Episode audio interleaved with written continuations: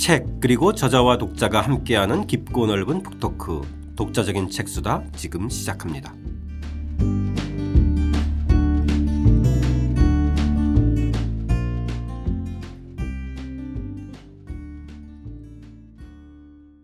주경철 선생님과 함께하는 주경철의 유럽인 이야기입니다. 1장 잔다르그 편 오늘 세 번째 이야기 마지막 편이죠. 반전 있는 치우편 저희 함께 시작하겠습니다. 저는 책 만드는 사람 김학원입니다.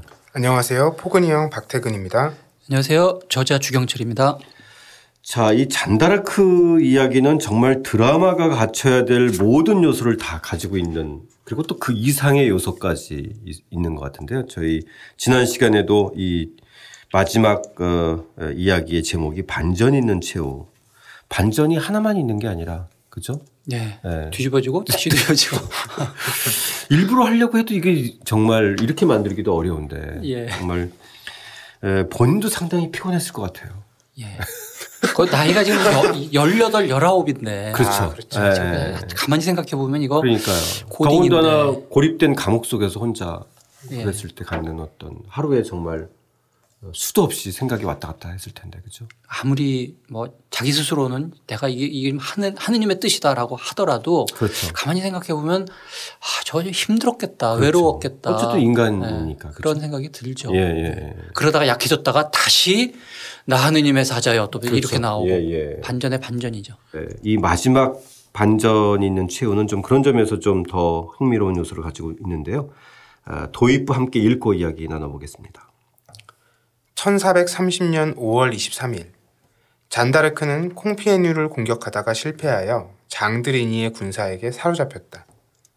장드리니는 부르고뉴 공작의 부하이자 잉글랜드 국왕의 카운슬러였다. 사로잡힌 잔다르크를 어떻게 처리할지 여러 세력이 촉각을 곤두세웠다. 우선 파리 대학에서 그녀를 자신들에게 넘기라고 요구했다. 잔다르크가 이단의 가능성이 있다며 그녀에 대한 재판 관할권을 주장한 것이다. 그런데 7월 14일에 보베 주교 피에르 코숑이 그녀가 마술을 행사하고 악마를 불러냈다는 혐의를 주장하며 잔다르크가 사로잡힌 지역의 상위 주교구 책임자 자격으로 자신의 종교재판 관할권을 내세웠다. 결국 잉글랜드 측에 봉사하고 있던 그가 잔다르크 재판의 재판관을 맡게 되었다. 그는 잔다르크를 넘겨받는 조건으로 장 드 리니에게 1만 플로린이라는 거액을 약속했다. 장드리니는 혹시 프랑스 국왕이 더 큰 돈을 주면 그쪽으로 넘길 요량으로 기다렸지만 아무 연락이 없자 결국 잔다르크의 신병을 코숑 측에 넘겼다. 네. 아니 이 당시에 1만 플로리라는 게 얼마나 거액인지 모르겠지만. 아 모르죠. 네? 예. 네. 선생님도 모르시는 건가요? 그러니까 이 항상 네. 어그 옛날에 화폐 가치가 얼마인지는 정말 그 잘 몰라요. 아, 경제사 할 때도. 그래서 예, 예. 그래서 되게 보면 우리나라도 보면 쌀값 기준으로 많이 환산하기도 네, 하고. 그래서 이제 대체로 뭐 19세기 뭐 이럴 때는 무슨 어, 그 소설에 네. 뭐 이 이 돈을 가지고 뭘 사먹 사먹었다 이런 기록을 네. 보고 이게 대충 요 정도 가치일 거다 그러는데 아. 다만 이제 이때 플로린 이거 금화거든요. 아. 그러면 1만 플로린이라고 하는 거는 금 조각 만 개라고 생각하면 돼요. 아. 그 상당히 큰 금 조각 만 개. 이 정도면 이제 대충 감이 잡히죠. 네네. 그러니까 금화니까 그렇죠. 네. 네. 이런 처지에 있는 잔다르크에 대해서 왕은 전혀 어 뭐 보이지 않는 어떤 거래도 하지 않고 그냥 냅둔 거네요. 냅둔 거죠. 네. 네. 이게 이제 나쁜 놈이네 아주. 아, 배신 때린 거죠. 그렇죠. 네. 예, 이럴 수가 있나. 네. 저를 왕으로 만들어줬는데. 그러니까요. 한때는 이 뭐 저 사생하고 뭐 에스파냐로 도망갈까 뭐 이러고 그쵸. 있던 그 사람을 네. 지금 그렇게 해서 지금 왕으로 만들어주고 한 그 은인을 이제는 야 이거 차라리 그냥 버릴까 막 약간 네네. 좀 네. 이런 심사가 작용하지 않았나 좀 그 의심이 들죠 지금 우리는. 네네. 네. 자 그러면서 또 한 가지는 이 선생님께서 써놓으신 대목 보면은 이 높은 탑에 갇혔는데 뛰어내렸다. 그러니까 이제 이거를 본인은 그렇게 생각을 했을 것 같아요. 음. 역시 하느님이 나를 도와준다고 철저하게 믿기 때문에 네네. 뛰어내리면은 이거 안전하게 천사가 나를 받들어 줄 거다라고 음, 음. 이제 믿었겠죠. 네. 예, 뭐 불행하게도 이제 그, 런 일은 일어나지 않았고 이제 굉장히 크게 부상을 당한 거죠. 네. 그러니까 이거, 이거는 또이 장면 또 신문 과정에서 되게 멋있게 대답해요, 그렇죠? 예. 네. 뭐 아무튼 문이 열렸으니까 뭐 나는 하느님의 뜻이다. 하느님, 하느님의 문 열어주신 거다. 네. 근데 이거, 이거는 분명히 자살하려고 한 건 아니에요. 이 아. 정황으로 보면은. 네. 네. 자, 이 드디어 재판 과정을 좀 들여다볼 텐데요. 이 결국은 재판을 뒤에서 주도한 사람들은 이제 잉글랜드와 프로도뉴 공작 중. 예. 예. 근데 이제 지금 혹시 이거를 천천히 안 읽으신 분 중에는 약간 헷갈릴지 모르겠어요. 갑자기 왜 부르고뉴냐. 그러니까 지금 어, 지금 부르고뉴는 이제 프랑스 내 한 지방이니까. 그렇죠. 그런데 예. 그 당시 우리 다음 편에서 보겠지만 부르고뉴라고 하는 게 굉장히 큰 세력이고 그렇죠. 예. 프랑스 어떻게 보면은 프랑스 왕실이 있는 그 지역보다 세력으로 보면은 더 클 수도 있는 그렇죠. 예. 오히려 그렇기 때문에 자기가 그냥 하나의 지방 영주가 아니라 별개의 국가로 좀 이렇게 업그레이드 되려고 하는 그 그런 상황인 거죠. 그렇죠. 예. 그러니까 실제로 거기에 그 브루노 공작들이 대부분 다 또 이 프랑스 왕의 섭정도 하고 실질적인 권력 역할도 하고 그랬잖아요. 그렇죠. 그렇죠? 그러니까 이제 반계인데 네네. 반계가 이게 항상 이제 문제죠. 그렇죠. 왜 우린 반계냐? 어? 우리라고. 그래서 네. 이제 왕이 되려고 하, 그러다 보니까 왕실하고 지금 요 사촌 집안 사이에 사이가 안 좋은데 네. 잉글랜드가 쳐들어오니까 처음에 주저주저 하다가 네. 차라리 지금 잉글랜드하고 이제 손을 잡은 거예요. 네. 그러니까 이 상황을 보면은 한편으로는 프랑스와 ing글랜드의 전쟁이면서 네. 한편으로는 어, 왕실과 반개 가문 사이에 내전이 지금 함께 벌어지고 있는 상황이잖아요. 네. 네. 그러니까 처음에 잔다르크가 공격을 하다가 사로잡히고 뭐 이랬을 때 관할 재판권이 어디냐 음. 이랬을 때 이제 부르고뉴 측이 우리 땅에서 잡혔기 때문에 우리가 관할 재판권을 가지고 있다. 그래서 이제 재판을 행사하는데 네네. 네. 다만 이제 이때 잉글랜드도 잘못해서 이게 또 풀어준다든지 뭐 이상한 식으로 되면 안 되니까 그래서 이제 잉글랜드와 부르고뉴가 함께 지금 이제 짝짝꿍이 돼서 네. 어, 이거를 잔다르크 재판을 진행을 하고 있는 거죠. 네. 내, 내적으로 서로 연결이 돼서. 그러니까 잔다르크 입장에서는 완전히 포위된 상태에서 사면초가죠. 그 예. 사면초가 된 상태에서 재판을 받는 거잖아요. 예. 어떻게 보면은 뭐 거의 뭐 재판의 결과를 어 이제 뭐 정해놓고 하는 재판 같은 재판이 돼버렸는데. 음. 예. 이 재판관이 피에르 꼬숑이거든요. 네네. 꼬숑이 스페링은 틀릴 때 발음은 어, 불어로 돼지예요. 아. 꼬숑. 그래서 이제 프랑스 사람들은 이 어쨌든 이 잔다르크를 재판 그걸 주도한 사람은 피그가 아니라 꼬숑이다. 음. 그러니까 저 영국 사람이 아니라 우리가 재판한 거다. 뭐 이런 식의 이야기를 많이 하죠. 아. 자, 그 재판 과정도 한번 좀 에, 공유해 보겠습니다. 1431년 1월 9일부터 예비조사가 시작되어 3월 29일에 끝났고 그 후에 정식으로 기소되어 본 심판에 들어갔다. 재판관들은 피에르 코숑의 주관 아래 9명의 종교인과 많은 친영국적인 인사로 이루어졌다. 우선 베드포드 공작 부인이 임명한 여인들이 조사한 끝에 그녀가 처녀임을 증명했다. 이는 매우 중요한 요소일 수 있다. 마녀는 악마와 성관계를 하는 것으로 알려져 있으므로 잔이 처녀라는 것은 최소한 마녀는 아니라는 논거가 되기 때문이다. 잔다르크는 매우 불리한 법정 싸움을 해야 했다.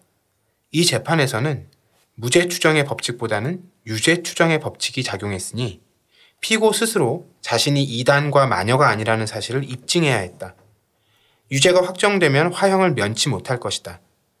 악의적인 태도로 임하는 수십 명의 교회 인사와 법학자들이 매일 서너 시간씩 스콜라 철학의 논리로 엮은 복잡한 질문들을 던졌고 때로는 오후까지 신문이 이어졌다. 정신적으로나 육체적으로나 무척 힘든 상황에 몰렸을 터인데 그녀는 놀라울 정도로 잘 싸워나갔다. 네. 참 정말 이때는 정말 가장 힘든 시기였을 텐데 이때의 그 질의응답도 보면은 정말 에, 갈수록 수준이 더 높아지는 듯한. 예. 그죠? 예. 선생님께서 이제 가장 유명한 그 질문으로 이야기하신 것이 피고는 신의 은총 안에 있다고 생각하는가. 예. 예. 이건 마치 무슨 그 무슨 종교의 또 최고의 어떤 그 논술 시험 같은 것 같아요. 음, 그렇죠. 예. 이 스콜라 철학이라는 게 중세 철학. 네. 이게 정말 사람 죽이는 거더라고요. 제가 이제 그 마녀에 관한 연구서를 네. 쓰는 마녀 책도 있잖아요. 네. 그러면서 이제 처음 그 스콜라 철학을 접했어요. 네. 처음에 그거 하게 된 게 이제 뭐 악의 연구라고 하는 프로젝트를 음. 공동으로 하자고 하는 거에 이제 끌려 들어가 가지고 네. 내가 악과 선한 사람인데 내가 악과 무관한데 내가 뭐 뭘 하냐 그랬더니 이제 그 주관한 교수가 마녀 사냥 그거 한번 해봐라. 네. 근데 그 마녀 사냥에 제일 중요한 텍스트가 이제 있어가지고 그 말레우스 말레피카룸 아, 마녀에게 강하는 망치라고 하는 유명한 그 책이 있어요. 네. 그래 그러면 저거 안 읽어봤는데 저거 내가 한번 분석하고 논문 쓰면 되지 뭐라고 음. 참 쉽게 생각하고 달려들었다가 네. 와 이거 정말 엄청난 책이에요. 네. 그러니까 이 세상 만물 모든 것이 벽돌 하나 하나 하나 논리를 쌓아가는 거예요. 음. 참 치밀한 논리. 네. 그 벽돌로 만든 그 공간 안에 들어가 있으면 모든 게 쫙쫙 맞아 떨어지죠. 아주 탁월한 신학자가 만든 거는. 네. 근데 그 바깥에 있으면은 벽돌 하나만 허물면 또 다 무너지는데 네. 하여간 그 치밀한 논리 정말 징그러울 정도로 하나씩 하나씩 쌓아 올라가요. 네. 그래서 이 중간에 지금 우리가 이제 빼서 그 중에 벽돌 하나를 빼서 뭐 이거를 보면은 이게 지금 뭐가 뭔지 잘 모르는 잘 이해가 안 되죠. 맥락을 잃었으니까. 근데 그 논리 전께 이제 증명이 됐고 그 다음 질문, 그 다음 질문 이렇게 좀 하나씩 하나씩 아, 하나씩 네. 쌓아가고 있는 그러니까 사실 사람이 어, 너 마녀다. 라고 하는 거를 논리적으로 입증한다는 게 이게 쉬운 게 아니거든요. 그렇죠. 네. 그러니까 철저한 논리 싸움인데 음. 그동안 네가 뭐라고 얘기했었지라고 하는 게 신학적으로 보면 뭐다라고 하는 거를 지금 하나씩 하나씩 캐는 거예요. 네. 그러니까 이게 신학자들은 평생 하는 게 그 그거니까 자기네들 그렇죠. 익숙하고 또그 네. 논리에 익숙하면 쉽다 그래요. 네네. 네. 그거에 맞춰서 대화를 거기에 맞는 되니까. 뭔가의 로직이 있을 거 아니에요, 그렇죠? 네. 근데 이걸 잘 모르는 잔다르크로서는 뭔가 툭툭 펀치가 날아오는데 네. 그거에 대해서 이제 자기가 알아서 이 방어를 해야 되는 변호사도 거예요. 없이 변호사도 없이. 네. 그런데 그 질문들이 사실은 굉장히 이 꼬운 문제들이거든요. 네. 그럼 느닷없이 당신은 신의 은총 안에 있다고 생각하느냐? 그러면은 그냥 보통 이거 이거 이거 지금 낚시인데 네. 되게 넘어가죠. 뭐 신의 은총 안에 있다 이렇게 얘기하면 그럼 신의 목소리도 듣고 네, 제가 들었는데라고 네. 이야기를 하면 당연, 이게 지는 당연하죠 거예요. 이랬을 텐데. 그러니까 사실은 이 저 잔다르크가 네. 많은 거를 알고 있고 감을 잘 잡고 있는 거 아닌가 하는 생각이 들어요. 그러니까 네. 이, 이, 많은 신학자들을 상대로 해가지고 지금 몇달 며칠 그러면서 이 방어를 잘하는 걸 보면 참 대단하죠. 이거 저그 피고는 신의 은총 안에 있다고 생각하느냐라고 하는 거 이게 무슨 질문이 이래 질문 자체가 사실은 우리가 익숙하지 않잖아요. 그렇죠.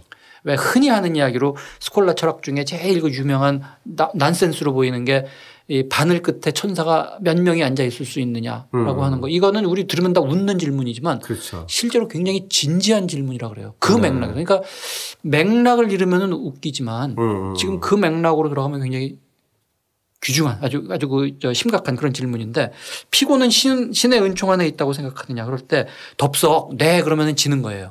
그러면 너는 신의 그러니까 어떤 한 인간의 영혼이 정말 죄의 상태에 있냐 은총의 상태에 있느냐라고 하는 거는 인간은 모른다예요. 음. 하느님만이 알아요. 음. 하느님만이 알고 그러니까 저 사람이 겉으로 보면 정말 죄인이고 그럴 것 같지만 저 사람이 구원을 받을 수도 있다.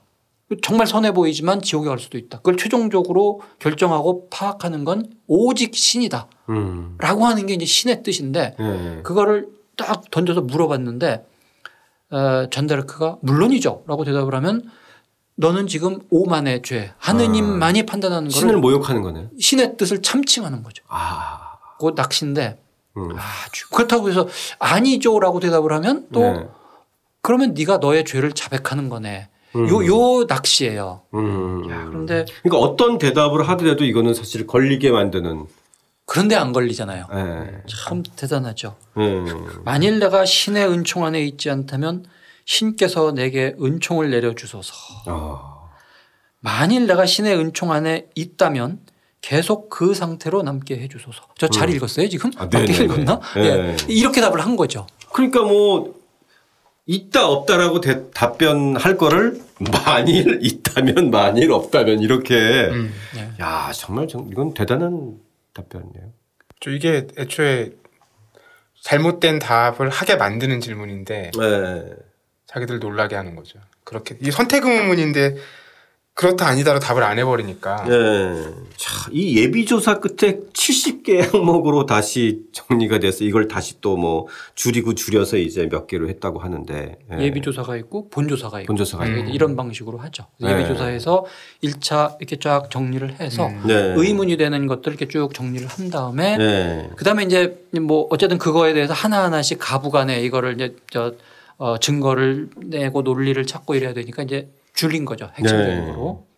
그래서 이제 마지막에 이제 공식 결정문이 나와 있는데 그 대목 한번 좀 읽어보겠습니다. 드디어 파리 대학에서 공식 결정문이 왔다. 47명의 사제와 박사들 중 42명은 코숑의 보고서에 근거하여 자한다르크가 이단이며 자신이 행한 모든 일을 번복하지 않는 한 그녀를 세속 당국에 넘겨 처벌해야 한다고 결정한 것이다. 잔다르크는 종교와 국왕의 이름으로 순교할 것인가? 네. 그러니까 음. 이 재판이 정말 정치적이었다는 걸알 네. 수가 있죠. 그러니까 음, 음. 어, 하여튼 뒤엔 말 나오지 않게. 음. 그러니까 사실은 고문은 중세 때는 합법적이에요. 아. 어, 그러니까 이제 그 고문 나중에 무슨 뭐 베카리아 뭐 이런 계몽주의 시대에 와서 그거 비판하고 그 그렇게 해서 이제 고문을 폐지하는 쪽으로 갔지만 그 네네. 전에는 고문가 정말 중요한 문제. 이, 이 중대한 죄 이런 경우에는 고문을 일정한 조건 하에서 할 수 있다로 돼 있거든요. 근데 그럼에도 불구하고 지금 고문을 피했다는 거거든요. 네. 이 말은 이거 어, 고, 만약에 이제 그래가지고 유죄 판결을 내렸을 경우에 아무리 중세 때라고 하더라도 아, 고문해서 얻어냈네 라고 하는 이야기가 나올 거 아니에요. 그러니까 그런 것까지 다 고려를 해서 고문하지 말자. 음. 괜히 뒷말 남기지 말자. 우리가 논리로서 이, 이거를 유죄를 만들자라고 이제 한 거죠. 네. 근데 이제 아마 세 명은 야, 그랬던 쉽지 않을 텐데 라고 음. 생각을 했, 했었겠죠. 네. 자, 어쨌든 간에 그렇게 해서 결정문이 나왔는데 여기서 이제 반전이 일어났는데. 이제부터 반전의 연속이죠. 네. 아무튼 잔다르크가 어, 자기 주장을 번복한 거네요. 그죠? 예. 네. 근데 하여튼 지금 계속 잔다르크 이야기를 할 때는 약간 그 뭐 할 수 없이 잘 모른다 잘 모른다 이야기를 할 수밖에 없어요. 네. 기록은 있고 근데 그 네네. 기록이 이게 약간 앞뒤가 안 맞는다든지 논리적으로 좀 점프를 한다든지 이런 측면들이 있거든요. 그러니까 이, 이, 이런 게 기록이 있으니까 이렇게 된 거는 맞는데 아니 여태까지 그렇게 잘 싸우고 잘 버티던 네네. 그 잔다르크가 왜 그거 거기에 승복했냐 멋있게 그냥 이렇게 그냥 죽을 것 같은데 왜 여기에 갑자기 난데없이 상대방이 다 맞다라고 했느냐. 음. 그러니까 이거 참 해석하기가 어려워요. 그러니까 신의 계시를 또 받은 거 아닐까요? 그런 주장을 한 게 아니 어, 어, 신의 뜻을 새로 받았는데 네. 이거에 의하면은 당신 말이 맞는 것 같다라고 또 말, 말을 했으면 그런데 아. 그것도 아니고 네네. 어, 그냥 무조건 내가 잘못했다라고 이야기를 하니까 네, 그러니까 이제 이게 설명했다. 우리가 인간적으로 해석을 할 때 아무리 그래도 이거 열, 열여덟, 열아홉이다. 고딩이다. 그러니 얼마나 마음 약, 약했겠냐. 갈 때까지 갔다가 드디어는 죽게 됐으니까 음. 이렇게 됐다라고 해석을 안 할 수가 없어요. 음. 그러, 그러지 않았을까? 음. 라는 생각이 들죠. 그러나 그건 모르죠. 음. 그럼 여기서 다시 이제 결정적으로 저희가 첫 시간에 얘기했던 남장 문제가 다시 거론되는데요. 예. 네. 그러니까 이제 이 재판 과정과 진술 번복 과정까지는 당연히 남장이 아닌 여장 차림이었을 거 아니에요. 그쵸? 그때는 그랬겠죠. 그죠? 예. 예. 근데 이제 나중에 보니까 남장을 하고 있었다. 그러니까 이제 다시 뒤집으면서 처음에 내가 뭐 아, 어, 악, 알고 보니 악마에게 속았다. 그러니까 내가 잘못했다라고 해가지고 이제 한 번 뒤집고 네. 그러고 나서 그러면은 뭐 가명 그러고 네. 있었는데 어 다시 그걸 또 뒤집어서 어 내가 원래 생각했던 것이 맞다라고 음. 했는데 달려가 보니까 남자 옷을 입고 있더라. 남자 음. 옷을 입고 있다는 건 다시 완전히 원래로 되돌아가서 네. 내가 어 하느님의 뜻을 받아서 이제 프랑스를 구하는 어떤 용사다라고 하는 거를 이제 선언을 하는 건데 네. 일단 이제 완전히 원래로 되돌아갔다는 거를 자기도 고집을 하고 있는 거고 음, 음, 음. 그러니까 정말 그 남장 고 자체가 문제가 아니라 그것이 상징하는 모든 것 그리고 음. 자기가 이제 그걸 지금 그 옷으로 보여주는 거죠. 네네네. 네, 네. 일단은 그런데 여기서 아주 저 의문이 드는 게 그 옷 어디서 났냐예요. 그렇죠. 어, 지금 매, 매 계속 갇혀 있었고 재판받고 있었고 네. 그리고 뭐, 그 여자 옷 쭉 입고 있던 상태에서 계속 감옥에 있었는데 그러니까 누가 뭐 차입해 줄 수 있는 것도 아니고 차입해 줄 수 있는 것도 아니고요. 네. 그러니까 이런 것도 이제 지금 기록상의 빈틈이에요. 아. 어디서 어떻게 이 옷을 어, 얻어서 남장을 했다는 거냐. 음. 이건 이제 밝혀지질 않은 거죠. 남장했다는 것은 사실 그거는 기록에 이제 명, 명백하게 나오지만 네네네. 이, 이런 빈틈들이 있어요. 그래서 이제 뭐 구체적인 이후에는 뭐 어, 과정들도 생략한 채 이제 바로 처형이 집행이 되는데 그 처형 장면 잠깐 좀 저희 예, 읽어보겠습니다. 1431년 5월 30일 아침 8시 그녀에 대한 형 집행 의식이 치러졌다. 그녀를 꾸짖는 설교가 길게 이어졌다. 그녀의 머리에는 이단, 재범, 이교도, 우상 숭배자라고 쓴 종이 모자를 씌웠다. 화형이라고 해도 대개는 직전에 참수하거나 목을 졸라 죽인 뒤 죽은 몸을 태우는 방식으로 집행했는데 잔다르크는 살아있는 채로 태워 죽였다. 그것도 모자라 아주 높은 단에 그녀를 세워서 불꽃이 느리게 도달하게 만들어 더욱 오래 고통받도록 했다. 네. 참 정말 어, 인간이 얼마나 잔인할 수 있는가를 다 보여주는 재판이네요. 예. 그죠? 예. 예. 그러니까 정말 이 시대는 어 제가 그래서 이제 나중에 이 마녀라는 책을 네. 쓰면서 보려고 했던 게 선과 악의 문제잖아요. 네네. 아, 저는 이제 그때 거기서 주장한 게 그게 생각보다 뒷식이다. 네. 16세기, 17세기에 가서 완, 완전히 이제 마녀라고 하는 개념이 정립되고 악이라고 하는 것이 이제 이렇게 규정이 되고 악을 규정할 필요가 있었기 때문에 마녀는 만들어진 개념이다. 뭐 네, 이런 네, 이야기를 네, 했는데 네, 지금 이제 그 그게 그때 가서 어 만들어지기까지 오랜 준비 기간이 있잖아요. 그러니까 요 시기 지금 잔다르크 같은 경우에도 사실 그 큰 흐름 속에 있어요. 음. 그러니까 잔다르크가 악의 화신이다. 라고 하는 거를 이런 식으로 지금 이제 이렇게 이렇게 만들어 가는 거죠. 그러니까 네. 어, 굉장히 극단적이잖아요. 한쪽에서는 천사라고 그러고 음. 한쪽에서는 악마의 편이라고 그러고 이게 악마의 편이었다가 다시 또 뭐 저 선한 편으로 갔다가 다시 뒤집어졌다가 나중에는 지금 성녀가 되고 20세기에 들어와서 이제 완전히 그렇게 굳어진 거죠. 그렇죠. 그런 식으로 네.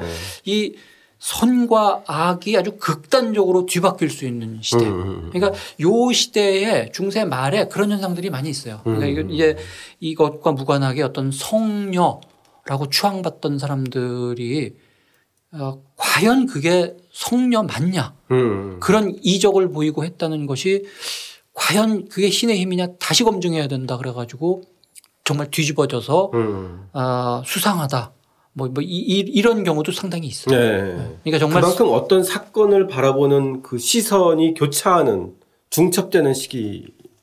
인 거네요, 그렇죠? 정말 격변의 시대인데 네. 정치적인 격변의 시대라고 하는 거는 동시에 지금 이런 식으로 어, 신학적인 이데올로기적인 뭐, 뭐 종교적인 이런 것들도 굉장히 크게 요동을 치고 있는 거죠. 네. 그게 함께 가고 있잖아요. 네. 그러니까 단순히 영국과 프랑스가 전쟁을 해서 뭐 어느 쪽이 이겼다.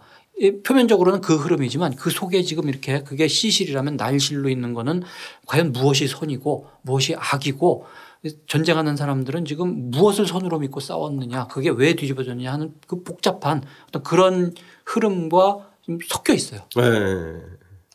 굉장히 흥미로운 얘기인데 선생님 뭐 마녀 얘기도 하셨지만 청취자 여러분들도 선생님이 쓰신 마녀 책을 한번 겹쳐서 읽어보면 상당히 흥미로울 것 같습니다. 스님께서 저는 그거 관련해서는 이 우리가 보통 알았을 때는 이제 중세 때 많이 이제 이루어졌을 거라고 생각했는데 선생님께서는 이제 중세 말 근대 초에 오히려 더 절정이 이루어졌기 때문에 그것이 갖는 어떤 시대적 필요성과 맥락이 있다 이렇게 말씀하셨잖아요. 그렇죠. 예. 고대적 기원을 가지고 네네. 중세에 준비된 네. 근대 현상. 네. 그러니까 이제 마녀가 그렇게 명료하게 규정이 됐다는 거는 악을 확실하게 규정했다는 건데 네. 그거는 악을 확실하게 규정했다는 거는 반대로 선을 명료하게 규정을 음. 한다는 의미거든요. 그 선을 장악한 게 국가예요. 음. 그래서 국가가 확실한 기반 위에 어떤 그 서게 서기 위해서 필요한 어떤 그런 장치 이게 이제 지금 국가라고 이야기를 했지만 어, 그 국가 밑에 있는 작은 정치체들 뭐 독일이나 이런 데에서는 작은 단위의 정치체들이 많이 있잖아요. 음. 여기에서 이제 누구를 악으로 몰고 할 때에 또 반대로 중앙 정부에서는 그거를 누르려고 하고 이 무엇이 선이고 무엇이 악이냐 하는 거를 판가름하는 그런 기준 싸움 뭐 이런 게 지금 그런 여러 종류의 갈등을 담아내는 큰 깔때기죠. 음. 그게 이제 마녀 사냥이라고 예. 하는 틀이에요. 예. 자, 이 100년 전쟁이 끝난 뒤 잔다르크의 복권 작업도 뭐 물론 이제 저희 첫 시간에 잠깐 좀 초반전에 다루긴 하게 했습니다만 이제 마무리 차원에서 한번 좀 읽어보겠습니다. 100년 전쟁이 끝난 뒤 잔다르크의 복권 작업이 이루어졌다. 1456년 재심 재판을 하여 잔다르크가 이단이라는 이전 판결을 뒤집었다. 첫 번째 재판이 정치적이었듯이 이번 재판도 당연히 정치적이었다. 마녀의 도움으로 프랑스 왕이 대관식을 치렀다고 할 수야 없지 않은가. 19세기에 이르러 민족주의가 불타오르면서 프랑스 교회가 잔다르크에 대한 관심을 강하게 드러냈다. 신앙심과 애국심이 결합된 것이다. 그와 같은 노력이 20세기의 결실을 거두어 1920년 5월 9일 교황 베네딕트 15세가 잔다르크를 성인으로 축성했다. 음. 자, 이제 이 잔다르크에 대해서 좀 정리를 할 시간이 됐는데 일단은 어, 영웅이었다. 이거는 좀 분명하지 않나요? 그죠? 뭐 그런 의미의 영웅이 있죠. 네. 대개 이제 죽음으로 완성되는데 네네. 네. 그 죽음이 어, 나의 죽음이 아니라 네. 어, 프랑스 민족 모두를 위해서 내가 뭐 마치 예수가 인류를 그렇죠. 위해서 죽은 예, 예. 것처럼 프랑스를 예. 위해서. 근데 사실은 그것보다 더 크게 확대시킬 수도 있죠. 네. 그러니까 어, 프랑스가 정당했는데 정당한 프랑스 그 신의 뜻에 그거를 이루기 위해서 죽은 그와 같은 영웅적인 죽음. 그래서 이제 뭐 그런 식으로 정리될 수가 있지만 뭐 영국 사람들은 기분이 안 좋을 것 같아요. 그러니까 대개는 이제 그 프랑스라고 하는 그 민족 단위에서 훨씬 더 강렬한 의미를 갖겠죠. 영웅은 네. 영웅인데 네. 정말 보편적인 그런 영웅이라기보다는 이제 네, 프랑스적인 영웅일 텐데 그러니까 이제 프랑스에서는 쓰임새가 많아요. 네. 누구나 전다르크를 자기 편으로 끌어들이려고 해요. 다양한 해석이 가능하니까. 예. 네. 워낙 모호하고 모호하다는 게 결국 많은 의미를 가지고 있잖아요. 음. 그, 그, 어쨌든 선이다. 하느님의 뜻이다. 뭐 이거는 맞지만 그게 어떤 맥락에서 어떤 선이냐라고 하는 거는 또 이제 갖다 끌어다 쓰기 음. 마련이니까 다 끌어다 쓰려고 그러죠. 음. 그래서 뭐 지난번에도 어 잠깐 말씀드렸습니다만 이거 제일 좋아하는 사람은 역시 극우예요. 프로나시오날 그 인민전선 요새 대선에 막 네. 등 나오고 이랬잖아요. 네네네. 네, 네. 사실 옛날에 음 그의 아버지 당시 훨씬 더저 무지했죠 정말 강렬한 어떤 그 장마리 르펜 그 사람이 제일 이걸 많이 했어요. 그 어. 그 자기 정당 극우 정당 여기에서 제일 중요한 행사가 잔다르크 축제예요. 네. 그러니까 이제 그야말로 그때는 프랑스를 구한 영웅으로 음. 갖다 쓰는 거죠. 네. 귀족 출신이 아니고 어떤 그 서민 출신이 그렇죠. 나라를 구했고 네. 민중들을 이끌었고 음. 그런 의미에서 어떤 그 서민의 프랑스를 만든 영웅, 뭐 좌파로 갈 수도 있고. 그렇죠. 어, 그 누구라도 프랑스 편에 서서 자기가 편하게 쓰고 싶으면 다 그래다 쓸수 음. 있는 그런 어, 범용 영웅이 된 거죠. 선생님께서 조금 전에 범용적이라고 말씀을 하셨잖아요. 네네. 이게 한국에서 잔다르크 관련된 책이 나온 걸 보면 네.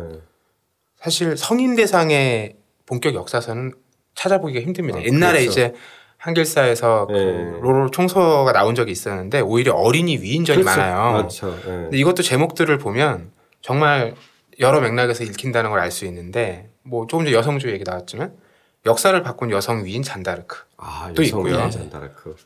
마녀로 죽은 성녀 잔다르크, 음. 용감한 성녀 잔다르크 이런 책은 또 가톨릭 출판사 계열에서 아, 나오기도 했어요. 그렇겠죠. 예. 그리고 또 이제 그 국가를 구했다는 맥락에서는 프랑스를 구한 용감한 소녀 잔다르크. 음. 제목들이 이래요. 아. 그러니까 각자 그 맥락에 따라서 어떤 특징들을 하나씩 내세우는 방식으로 표현되고 음. 있는 거죠. 한국에서도. 음. 음.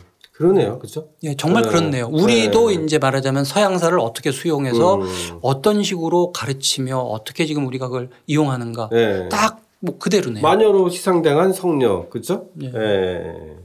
예, 저희가 3회에 걸쳐서 잔다르크와 그 시대를 읽으면서 또 오늘날 또 잔다르크를 그렇게 다양하게 읽히는 예, 그 시선들까지 한번 좀 정리해 보니까 저희들 어, 유럽이 이제 조금 더더 네. 아, 다르게 다가온 것 같습니다. 사실 이게 지금 우리가 이제 글을 가지고 이야기를 하지만 네. 잔다르크를 다룬 영화가 굉장히 많거든요. 많습니다. 1950년대 유명한 뭐 어, 플레밍의 영화부터 최근 릭 베송에 이르기까지 네네. 또 영화 잔다르크를 분석을 해봐도 굉장히 흥미로울 맞습니다. 것 같아요. 그래서 네. 그거를 집어넣을까 그러다가 아. 너무 이제 길어질 것 같아가지고 네. 생략을 했는데. 선생님 혹시 그 영화들 중에서 뭐 청취자 여러분들 위해서 한 편 추천하신다면? 글쎄 뭐 다 개성이 다 달라요. 그래서 네. 저 아주 한 옛날 1920년대인가요? 30년대에 나온 드라이어 아주 고전적인 어 자, 어, 잔다르크의 순환이라고 네네. 하는 무성 영화. 아. 그건 정말 그건 못 봤습니다. 강렬한 어떤 그 저 이미지 그런데 정말 이제 고통받는 잔다르크. 아. 그리, 그리고 있는가 하면 네. 어, 프랑스를 구한 성웅이라고 하는 그 냉전 시대에는 또 그걸 강조하고 아, 시대에 따라서 다르네 그렇죠. 음, 그렇죠. 그러다가 네. 최근에 나온 그 릭베송은 예. 또 아주 완전히 다른 네네. 뭔가 이게 성녀도 아니고 그 애국자도 아니고 희생당한 아마 아마 그 부르고뉴 군이 이, 이 마을을 덮치고 그때 희생당한 어떤 그 강렬한 사적인 감정. 네, 이것이 그로부터 시작하죠. 음. 근데 사실 그건 네. 사실은 아니죠, 선생님.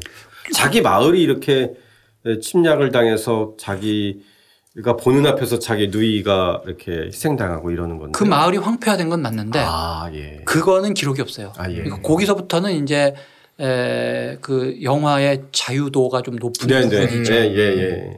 알겠습니다. 확실히 영화도 그런 시대적 상황에 따라서 조금 다르게 에, 앵글을 잡는 음. 게 예, 그대로 예, 드러나네요, 그렇죠? 예. 예. 어, 전 말미에 뭐 영화까지 선생님 예, 말씀해 주셔서 감사드리고 청취자 여러분들도 아마 어, 찾아서 어, 볼수 있는 영화들이니까요. 어, 영화를 한번 보시고 또 다시 또 책과 방송을 겹쳐서 들으시면 훨씬 더 또 입체적일 것 같습니다. 자, 선생님과 함께하는 우리 주경철의 유럽인 이야기 다음에는 2장 브루고뉴 공작들 유럽판 무협지 편으로 저희들 이야기 이어가겠습니다. 함께 해 주신 청취자 여러분 고맙습니다.